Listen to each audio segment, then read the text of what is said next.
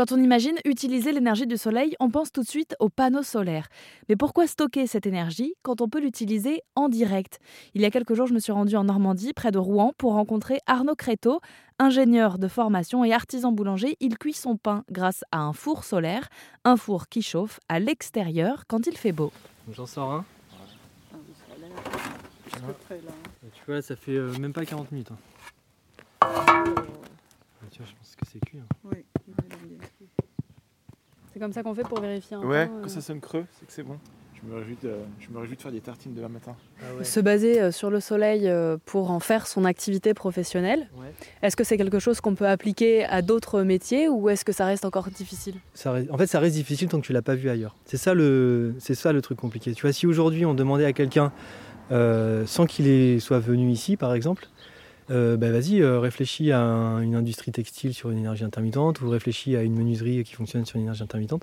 Tu vois, toute la démarche qui a permis d'avoir les résultats qu'on a eu ici. En fait, euh, il y a une méthodologie qui peut être appliquée dans d'autres secteurs et que on n'a encore exploré rien du tout de tout ça, quoi. Et ça repose sur le principe que euh, peut-être c'est intéressant de, changer nos modes de vie. L'idée du. Tu vois, ça, ça a commencé par le voyage des vagabonds l'énergie. Mais quand tu voyages, c'est une très bonne manière de se rendre compte qu'il y a des gens qui vivent de manière différente ailleurs. Et plein de manières de vivre différentes. Il y a des gens heureux partout. On peut être heureux en vivant autrement. Et donc, tu vois, c'est vraiment hyper égoïste de juste dire. euh, bah non, euh, on n'a pas du tout envie de changer notre mode de vie, donc on va créer des complexités techniques, tu vois, avec des réseaux d'acheminement d'énergie, tu vas mettre des pansements euh, technologiques sur des choses qui nous amènent toujours plus vite droit dans le mur. Voilà, c'est juste, c'est pas de l'intelligence en fait.